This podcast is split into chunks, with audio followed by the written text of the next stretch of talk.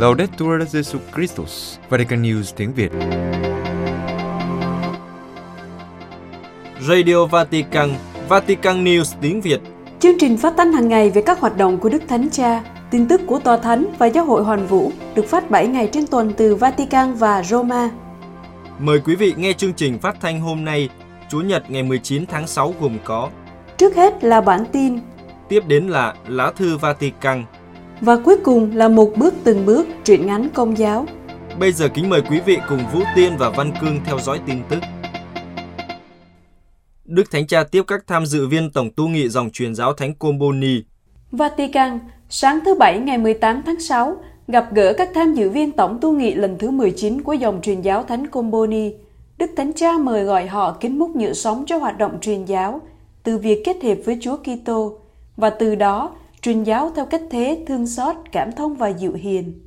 Tổng tu nghị có chủ đề và khẩu hiệu là Thầy là cây nho, anh em là cành, được đâm rễ sâu trong Chúa Kitô cùng với Thánh Comboni.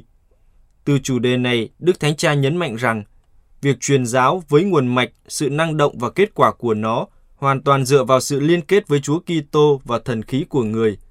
Nhắc lại lời của Chúa Giêsu, không có thầy các con không thể làm được việc gì. Đức Thánh Cha lưu ý rằng chúng ta có thể làm nhiều dự án, chương trình, nhiều thứ, nhưng nếu không ở trong Chúa thì những điều chúng ta làm không có ích gì cho vương quốc của Thiên Chúa. Ngược lại, nếu chúng ta kín múc nhựa sống từ Chúa thì bất cứ điều gì chúng ta làm đều mang lại kết quả. Vì đó không phải là việc làm của chúng ta, nhưng chính là tình yêu của Chúa Kitô hoạt động thông qua chúng ta.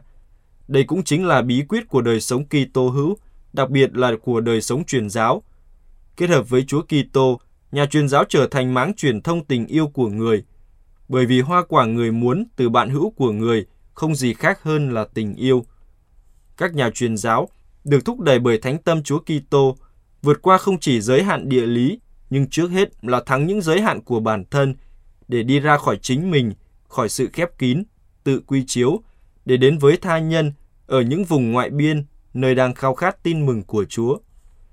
Điểm đặc biệt của Thánh Tâm Chúa là lòng thương xót, cảm thông và dịu hiền. Đức Thánh Cha nhắc các tu sĩ dòng Thánh Comboni rằng họ được kêu gọi làm chứng cho cách thế của Thiên Chúa trong việc truyền giáo. Ba đặc tính trên là ngôn ngữ phổ quát, không có giới hạn. Đức Thánh Cha cũng lưu ý các nhà truyền giáo dòng Comboni về tính cộng đoàn. Họ không mang sứ điệp của Chúa như những nhà truyền giáo riêng lẻ, nhưng là theo chiều kích cộng đoàn. Và để chiều kích cộng đoàn là chứng tá, Ngài nêu lên bốn chiều kích quyết định mà các tu sĩ đã thảo luận trong Tổng hội, quy luật sống, hành trình đào tạo, sứ vụ và hiệp thông chia sẻ thiện ích. Và bốn chiều kích trên phải được thực hiện theo sự hướng dẫn của Chúa Thánh Thần, để tất cả các dự án hay kế hoạch, sáng kiến đều phải đáp ứng nhu cầu truyền giáo và phong cách truyền giáo, vui tươi, hiền lành, can đảm, kiên nhẫn, đầy lòng thương xót, đói khát công lý, hòa bình, là phong cách của các mối phúc. Lễ phong chân phước cho 27 tu sĩ đa minh tử đạo trong thời nội chiến Tây Ban Nha. Tây Ban Nha, ngày 18 tháng 6, Đức Hồng Y Marcelo Semeraro đã chủ sự thánh lễ tại nhà thờ chính tòa Sevilla để tuyên phong chân phước cho 27 vị tử đạo dòng đa minh trong thời gian nội chiến Tây Ban Nha. Lễ phong chân phước đã được Đức Thánh Cha chấp thuận vào tháng 12 năm 2019, nhưng do đại dịch virus corona nên việc phong chân phước đã bị hoãn lại. Hiện diện trong thánh lễ có Đức Tổng giám mục Jose Angel Sainz Meneses của Sevilla và cha Chera Timone, bề trên tổng quyền dòng Đa Minh. 27 vị tử đạo dòng Đa Minh thuộc ba nhóm. Trước hết là cha Agnelo Marina Alvarez và 19 bạn tử đạo thuộc tu viện Đức Mẹ Hồn Xác lên trời ở Almagro. Các ngài bị trục xuất khỏi tu viện và bị giam trong một ngôi nhà. Các ngài được phúc tử đạo ở Almagro và các thị trấn lân cận từ tháng 7 đến tháng 8 năm 1936. Nhóm thứ hai là Giovanni Anquila Donis và năm bạn tử đạo tại Almedla vào năm 1936. Trong nhóm này có Frutuoso Perez Marquez, một giáo dân dòng Đa Minh và là một nhà báo. Và cuối cùng là nữ tu Isabel Sanchez Romero ở đan viện Huescat, Sơ đã tử đạo vào ngày 16 tháng 2 năm 1937. Trong bài giảng, Đức Cộng y Semeraro nói rằng các vị tân chân phước là những người có tính cách, lịch sử cá nhân khác nhau, nhưng họ đã được hợp nhất bởi đặc sủng của Thánh Đa Minh, một lựa chọn ơn gọi mà họ đã sống với lòng trung thành, nhất quán và quảng đại. Đức Khổng Y đặc biệt nêu bật hình ảnh của nữ tu Ascension de San Jose, người phụ nữ duy nhất trong nhóm các tân chân phước, tỏa sáng với vẻ rực rỡ độc đáo. Ngài nói, cùng với những người khác, chị bị tra tấn dã man, chị được yêu cầu nói lời phạm thượng, xúc phạm và dẫm chân lên cây thánh giá. Nhưng chị đã từ chối và các dân quân đã dùng đá đập nát đầu chị. Chị không chối bỏ đức tin, nhưng đã dùng cái chết để ca ngợi Chúa Kitô vua và ngợi khen mình thánh Chúa.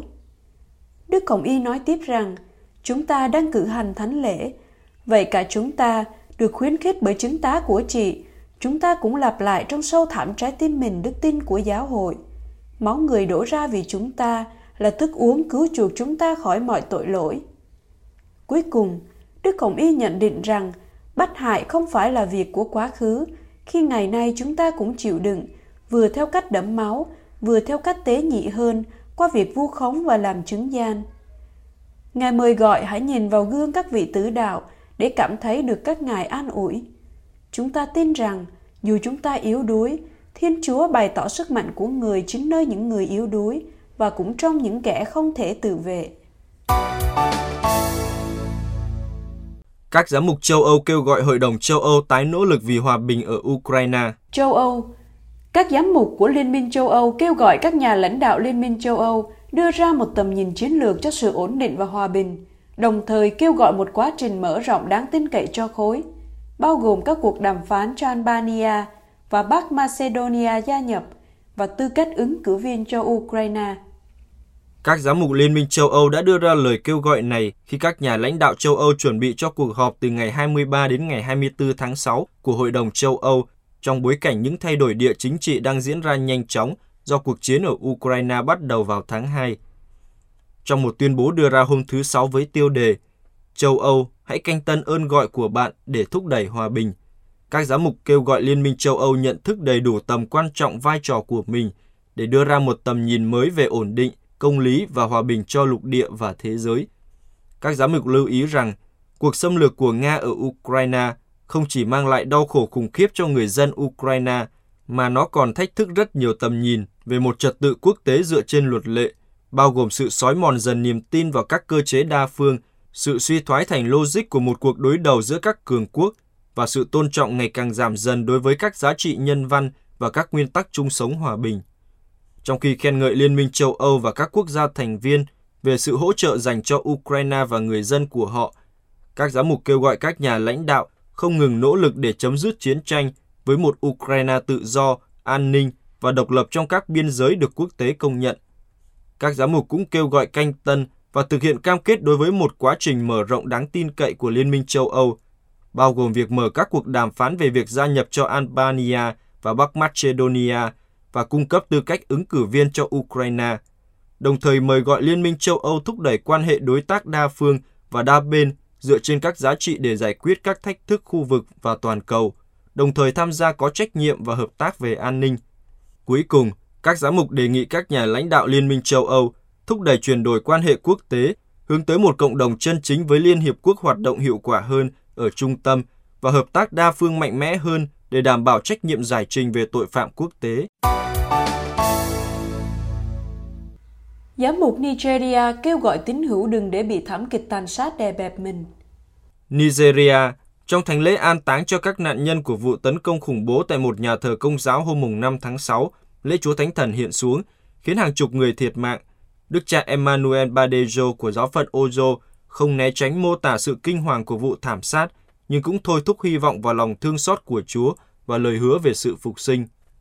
Trong vụ tấn công vào ngày 5 tháng 6 vừa qua, các tay súng được cho là thuộc nhóm Hồi giáo cực đoan đã trà trộn vào nhà thờ Thánh Francisco ở Ovo, bang Ondo, phía tây nam Nigeria và nổ súng vào những người đang tham dự thánh lễ. Các báo cáo ban đầu cho rằng hơn 50 người đã thiệt mạng, bao gồm cả trẻ em và những người khác bị thương. Ít nhất 40 người được xác nhận đã chết, với hơn 60 người bị thương vẫn đang điều trị tại bệnh viện. Đức cha Badejo nói, Chúng tôi đã chứng kiến những thảm kịch ở Nigeria và chúng tôi đã chứng kiến những vụ giết người tàn bạo. Nhưng ít vụ thực sự có thể so sánh được với sự tàn bạo và ghê rợn của biến cố vào Chúa Nhật lễ Chúa Thánh Thần hiện xuống hôm đó. Trong những chiếc quan tài này, một phần của Nigeria cũng nằm chết. Bởi vì đang nằm nơi đây cùng những người đã khuất là niềm vui, hy vọng và nguyện vọng của gia đình và những người thân yêu của họ, của giáo hội của Chúa, của các cộng đồng khác nhau và thực sự là của Nigeria. Đức cha cũng mạnh mẽ phê bình chính phủ liên bang của Nigeria khi nói rằng họ đã không thể hiện được bất kỳ mong muốn nào để bảo vệ Kitô giáo.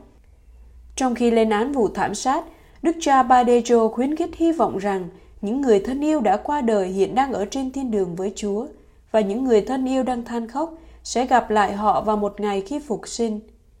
Bi kịch và nỗi buồn, dù nhỏ hay lớn, đều có khả năng vùi dập và nghiền nát chúng ta chỉ khi nào chúng ta khuất phục trước chúng. Do đó, Đức cha kêu gọi mọi người đừng để bị đè bẹp bởi thảm kịch, bởi vì chúng ta có niềm tin vào Chúa Giêsu Kitô.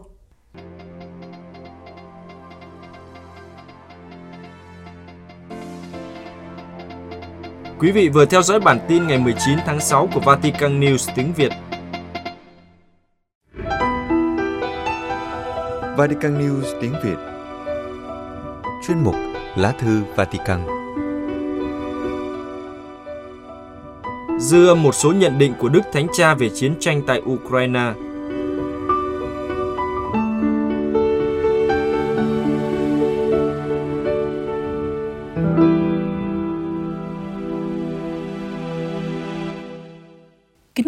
quý vị thính giả, một số nhận định của Đức Thánh Cha Francisco về nguyên nhân và diễn biến của chiến tranh tại Ukraine đã bị nhiều giới phê bình, nhưng cũng không thiếu những người ca ngợi sự thẳng thắn và can đảm của Ngài về thực tại và viễn tượng cuộc chiến hiện nay. Trong cuộc phỏng vấn dài dành cho các chủ nhiệm tạp chí của dòng tên Âu Châu và được tạp chí Civinta Cattolica Văn minh Công giáo do dòng tên Ý xuất bản và phổ biến hôm 14 tháng 6 vừa qua – Đức Thánh Cha kêu gọi đừng thu hẹp chiến tranh phức tạp tại Ukraine vào sự phân loại những người tốt và người xấu, nhưng hãy nhìn đến sự đau khổ của nhân loại và những nguyên nhân cũng như hậu quả của chiến tranh tại đây. Đức Thánh Cha cảnh giác chống lại thái độ chỉ nhìn những gì thái quá gây sự căng đan và không nhìn toàn bộ thảm trạng đang diễn ra sau chiến tranh này. Ngài nói, điều chúng ta thấy là sự tàn bạo và ác độc đang xảy ra trong cuộc chiến này – do những đoàn quân, thường là những lính đánh thuê người Chechnya và Syria mà Nga gửi tới. Nhưng thái độ như vậy có nguy cơ không nhìn trọn vẹn thảm kịch đang diễn ra đằng sau cuộc chiến tranh này. Một cuộc chiến có lẽ một cách nào đó được khiêu khích hoặc không được phòng ngừa. Đức Thanh Cha bác bỏ lập trường của những người cho rằng Ngài phò Putin vì những lời tuyên bố như vậy.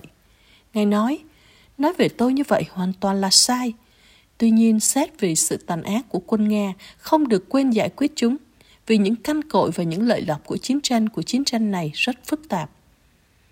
Ngày 3 tháng 5 trước đó, trong cuộc phỏng vấn dành cho báo Người đưa tin triều của Ý, Đức Giáo Hoàng ngờ rằng NATO đã sủa tại cổng của Nga. Có thể là NATO đã góp phần vào chiến tranh này. Lời tuyên bố của Ngài bị nhiều chính trị gia ở các nước Tây phương phê bình. Này Đức Giáo Hoàng kể rằng, Ngài đã gặp một vị quốc trưởng khôn ngoan cách đây vài tháng trước khi chiến tranh bắt đầu. Ông nói với tôi rằng ông rất lo về sự triển khai của khối NATO. Tôi hỏi ông tại sao. Ông nói, họ sủa tại cổng của Nga và họ không hiểu rằng người Nga là những người đế quốc không để cho cường quốc ngoại bang nào sắp đến gần. Và ông nói, tình trạng này có thể dẫn tới chiến tranh. Đó là ý kiến của ông. Ngày 24 tháng 2, chiến tranh bắt đầu. Vị quốc trưởng đó có thể thấy những điểm của những gì sắp xảy ra, nhưng Ngài không nêu đích danh vị quốc trưởng đó. Từ lâu ở Ukraine, Ba Lan và những người phò Ukraine và chống Nga đã than phiền vì Đức Giáo Hoàng không chịu nêu đích danh Putin là kẻ gian ác gây nên chiến tranh hiện nay và Đức Thượng phụ Kirin và giáo chủ chính thống Nga. Đối với họ, NATO là vị cứu tinh trước quyền lực gian ác của Nga và vì thế cần phải chỉ điểm và lên án đích danh thủ phạm gây ra cuộc chiến tại Ukraine hiện nay. Lập trường của Đức Thánh Cha Francisco về Ukraine thường không được người nước này chấp nhận. Thậm chí bốn người bạn của Ngài, hai người Ukraine và hai người Argentina, đã đến gặp riêng Ngài trong hai tiếng đồng hồ ngày 8 tháng 6 vừa qua tại Vatican để nêu ý kiến về những nhận xét của Ngài. Theo họ, ngoại giao tòa thánh cũng như lập trường của Vatican về Ukraine vẫn qua lăng kính Nga, chịu ảnh hưởng sự tuyên truyền của Nga. Nay đã đến lúc Vatican cần phát triển chính sách riêng của mình về Ukraine, không lệ thuộc chính sách của Vatican đối với Nga. Và cũng như sau cuộc phỏng vấn dành cho báo Người đưa tin chiều ngày 3 tháng 5, Cuộc phỏng vấn lần này với các chủ nhiệm tạp chí dòng tên ở Âu Châu càng gặp phản ứng phê bình từ phía Ukraine, đặc biệt từ phía bốn cộng đoàn công giáo nghi lễ khác nhau tại nước này là Công giáo Ukraine nghi lễ Byzantine là khối đông nhất, rồi Latin, Ruteni và Armenia. Đặc biệt, hôm 15 tháng 6 vừa qua, Đức Tổng giám mục trưởng Shevchuk, giáo chủ công giáo Ukraine nghi lễ Byzantine, trong một sứ điệp video hàng ngày, đã cải chính nhận xét của Đức Thánh Cha và nói rằng cuộc tấn kích của Nga chống Ukraine không hề do sự khiêu khích. Bất kỳ ai nghĩ rằng có nguyên nhân bên ngoài nào đó đã khiêu khích gây ra cuộc tấn công quân sự của Nga đều là mồi cho sự tuyên truyền của Nga hoặc chỉ đang cố ý lường gạt thế giới. Ngoài ra, hôm 16 tháng 6 vừa qua, Tổng thư ký khối NATO, ông Jens Stoltenberg, trong cuộc phỏng vấn sau cuộc gặp gỡ các bộ trưởng quốc phòng của khối này đã tuyên bố rằng khối NATO là một liên minh phòng thủ và chiến tranh tại Ukraine là do Putin muốn và điều mà NATO làm từ nhiều năm nay là hỗ trợ các nước độc lập và những hành động này không phải là đe dọa hoặc khiêu khích.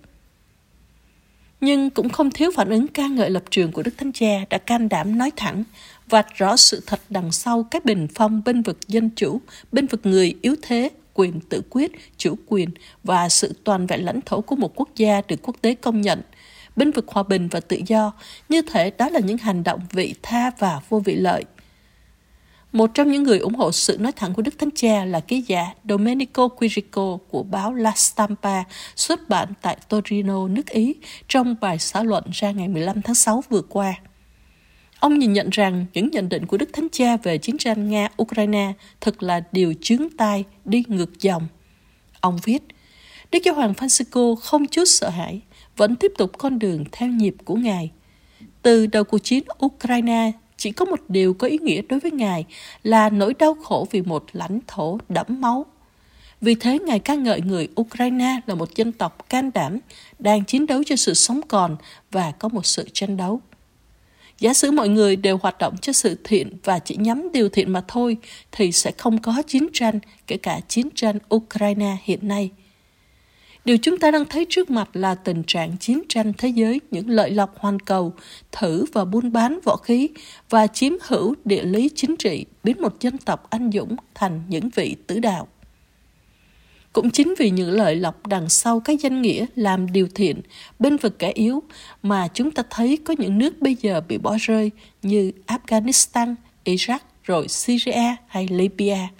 Từ lành thành què vì những cường quốc nhân danh dân chủ đưa họ tới tình trạng càng tệ hơn trước, dân chúng đói khổ.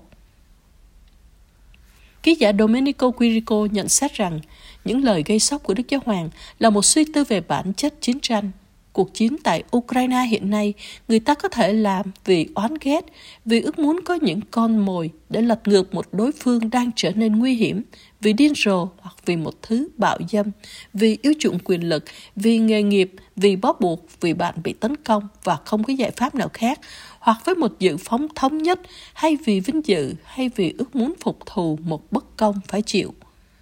Hoặc như Đức Giáo Hoàng đã nói, người ta giao chiến vì lợi lộc, thử và bán võ khí.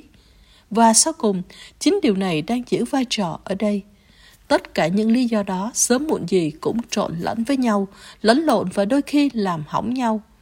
Đức Giáo Hoàng thúc bách chúng ta nhớ rằng không có cuộc chiến tranh công chính. Đó là một huyền thoại vô vị mà chúng ta không nên chấp nhận với những lời dối trá của những kẻ hùng mạnh. Và rốt cuộc nó làm cho mọi sự, kể cả đau khổ, trở nên vô nghĩa. Chuyện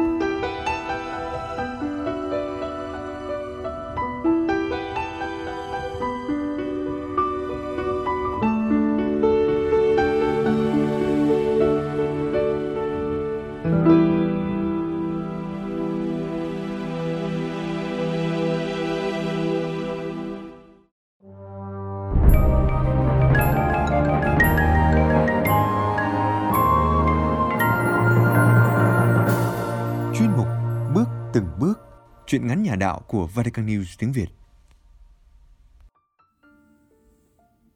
Truyện ngắn Cuộc đời của tấm bánh chầu của tác giả ferro Ngoyahi trích trong tập truyện ngắn Chung Chiều, Người đọc Mộng Phi, do Vatican News tiếng Việt thực hiện. Tôi là một chiếc bánh lễ vừa được các sơ làm ra. Thân tôi tròn trịa và trắng tinh. Tôi được may mắn sinh ra để Chúa ngự vào tôi. Kích cỡ của tôi khác với những chiếc bánh còn lại. Tôi to hơn những chiếc bánh của giáo dân và nhỏ hơn chiếc bánh của vị chủ tế. Nói đúng hơn, tôi là một chiếc bánh sau khi hiến thánh sẽ được giữ lại để chào mình thánh chúa những chiếc bánh như tôi ít được làm ra, nên tôi lấy làm hạnh phúc, tự hào lắm. Và tất nhiên, tôi là người có đạo. Vì vòng đời của tôi không dài, không thể để lâu, nên ngay sau đó tôi được chuyển về một nhà thờ gần nơi tôi được sinh ra. Trong hàng ngàn chiếc bánh khác, chỉ có một mình tôi là không giống ai tôi bắt chuyện với mọi người, hỏi xem những việc sắp tới như thế nào. Nhưng chả có ai biết được. Tôi đành khép mắt, đánh một giấc cho khỏe. Thế rồi tôi được chuyển vào một phòng thánh. Ngoái nhìn ra, tôi thấy được cung thánh mới, đẹp và lộng lẫy làm sao. Bên trên, nơi cao nhất là nhà tạm nơi mà tôi sẽ ở trong những ngày sắp đến. Mọi người xung quanh tôi đều cuốn quýt hẳn lên. Đến chiều chuông nhà thờ đổ vang báo hiệu một thánh lễ sắp được bắt đầu. Một sơ đến mở cửa tủ bánh lễ và lôi chúng tôi ra. Sơ bỏ tôi qua một bên đổ bánh lễ vào trong sổ, rồi cứ thế sơ sàng qua sàng lại cho những mẫu vụn bay ra ngoài những chiếc bánh méo mó đen đuổi thì bị bỏ lại. Thế rồi, những chiếc bánh trắng tinh ấy được bỏ vào bình thánh. Riêng tôi thì được ưu tiên hơn. Tôi được nằm chung với chiếc bánh của chủ tế trên địa thánh. Tôi hồi hộp, đợi chờ những điều sắp xảy ra với mình. Thánh lễ bắt đầu với một không khí trang nghiêm sau phần phụng vụ lời Chúa, Chúa giúp lễ bắt đầu dân chúng tôi lên bàn thờ. Chiếc bình thánh được dâng lên trước và sau đó là chén thánh. Ngay sau đó, nắp chén thánh và bình thánh được mở ra. Vị chủ tế đưa tôi lên cao và đọc lời nguyện dân lễ. Tâm hồn tôi lân lân khó tả khi được đưa lên cao. Không những tôi mà những chiếc bánh còn lại cũng thế. Tiếp sau đó là rượu. Mọi thứ đã sẵn sàng. Khi giáo dân đã quỳ xuống hẳn, vị chủ tế đặt tay lên chúng tôi. Tiếng chuông bắt đầu vang lên rộn rã. Tôi thấy toàn thân nhẹ hẳn hoàn toàn. Bức tượng chuộc tội trên cao phát sáng một thứ ánh sáng chói lòa dọi xuống chúng tôi. Khi bàn tay vì linh mục đặt lên làm phép, ở giữa chúng tôi phát ra một ánh sáng vàng như hào quang rực rỡ. Lòng tôi bắt đầu cảm thấy thật hạnh phúc vì chúng tôi biết chúa đã ngự vào chúng tôi rồi. Khi tấm bánh của chủ tế được dơ cao chúng tôi thấy khuôn mặt đầy máu của Chúa hiện ra. Cả chúng tôi cũng thế. Trên mình ai cũng có khuôn mặt của Chúa Giêsu.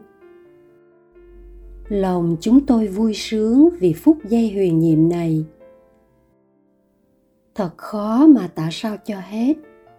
Không một bút mực nào có thể nói hết được khung cảnh thiêng liêng này rồi những chiếc bánh lễ nhỏ biết giờ của mình phải tan ra đã gần đến, nên đã cầu nguyện rất nhiều. Lòng ai cũng thảnh thơi và vui sướng. Khi vị chủ tế nâng cao cả mình máu thánh chúa lên, thì nhìn kìa, máu chúa đang nhỏ giọt xuống chén thánh. Chúng tôi reo hò tưng bừng, vì chúng tôi biết bây giờ chúng tôi không còn là một chiếc bánh lệ bình thường nữa, mà là mình thánh chúa kitô. Bài ca hiệp lễ bắt đầu vang lên. Tôi bắt đầu chia tay những người bạn bé nhỏ của tôi. Và tất nhiên, cả người bạn to hơn tôi nữa. Không có một giọt nước mắt nào, nhưng thay vào đó là một niềm vui hiện rõ trên từng khuôn mặt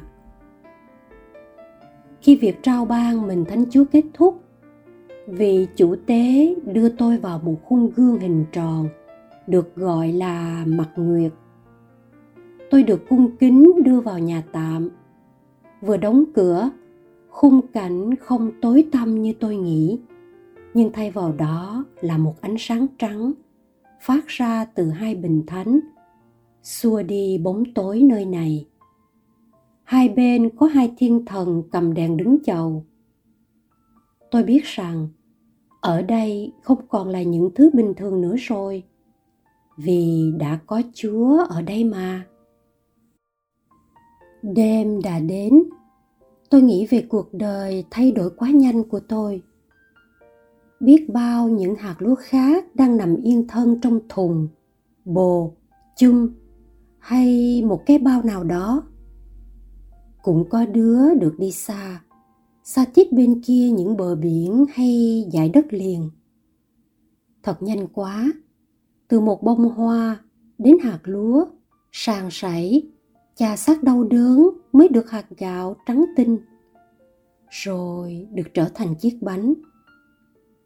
Nhưng tôi cảm ơn chúa vì trong lúc tôi được làm thành một chiếc bánh chúa đã giữ gìn tôi không bị cháy vàng, để rồi phải bị loại ra như những chiếc bánh khác. Tôi nhớ đến đoạn kinh thánh mà tôi đã được nghe của thánh phaolô. Tôi sống, nhưng không phải là tôi sống, nhưng chính đức kitô đã sống trong tôi. Tôi mỉm cười, rồi thiếp đi trong sự bình an của chúa ngày hôm sau, thứ năm đầu tháng, tôi cầu nguyện cho việc hoàn thành nhiệm vụ cao cả và thiêng liêng của mình. Tối đến khi mọi thứ đã sẵn sàng, sau tiếng chuông báo hiệu, tôi được vị linh mục cung kính đưa ra ngoài và đặt vào trong hào quang. Những ngọn nến lung linh hòa theo tiếng hát nhịp nhàng du dương của mọi người cùng những sợi khói nơi bình hương cuồn cuộn bốc cao. Chúa giêsu bắt đầu hiện ra trong tôi. Khuôn mặt ngài thật nhân từ. Ngài đưa mắt nhìn xung quanh, tay giang ra, trái tim lộ ra ngoài.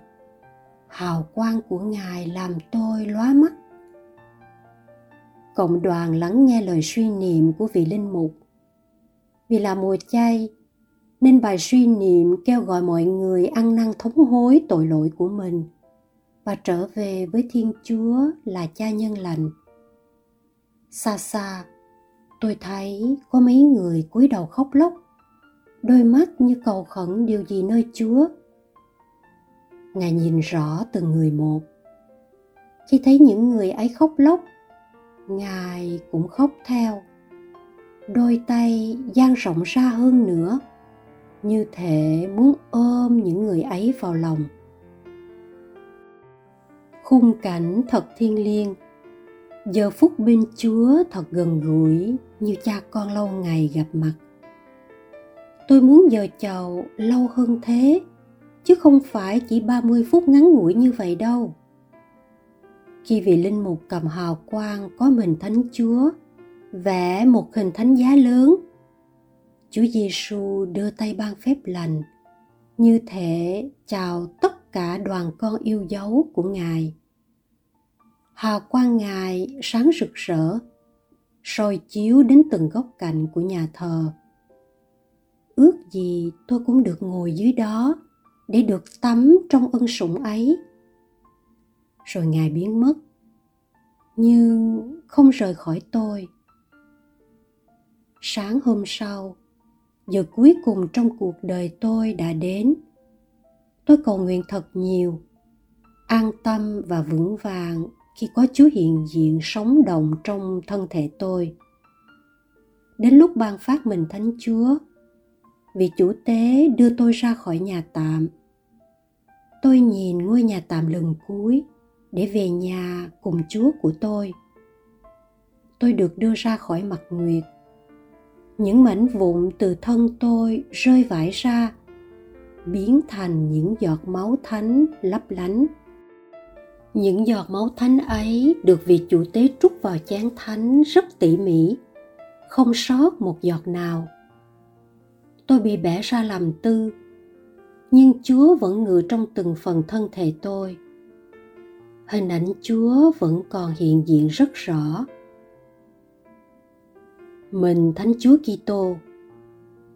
Vị chủ tế dứt lời, một cụ già thưa, amen. Tôi được đưa vào nằm gọn trong miệng bà ấy. Thân thể tôi bắt đầu tan ra. Chúa lại một lần nữa hiện ra, làm sáng lên cả tâm hồn bà cụ ấy. Chúa đã ở lại cùng bà. Một tâm hồn thanh sạch không chút bợn nhơ tôi chợt nghĩ, con người cũng giống hạt lúa thôi. Phải đau đớn, dứt bỏ tội lỗi và quên hẳn mình đi. Như hạt lúa gạo phải xay xác để trắng sạch. Để chúa ngự vào lòng, người ta cũng phải thật sạch sẽ và trắng tinh như những chiếc bánh được tuyển chọn. Đến giờ đã định, người ta phải rời bỏ ngôi nhà tạm là thế gian này để tan nát đi mà về cùng cha trên trời. Lạy chúa, ước gì con có thể rước chúa được nhiều hơn, được ngồi đối diện với chúa trong những giờ chầu, để được chúa yêu thương và nâng đỡ. Vì con biết, chúa luôn nhìn con và dõi theo con đến suốt cuộc đời amen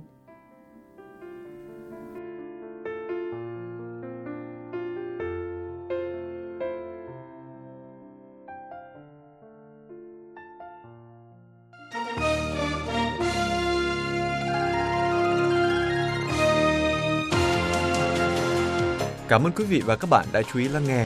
Hẹn gặp lại quý vị và các bạn trong buổi phát của Vatican News vào ngày mai. Laudetur Jesu Christus, ngợi khen Chúa Giêsu Kitô.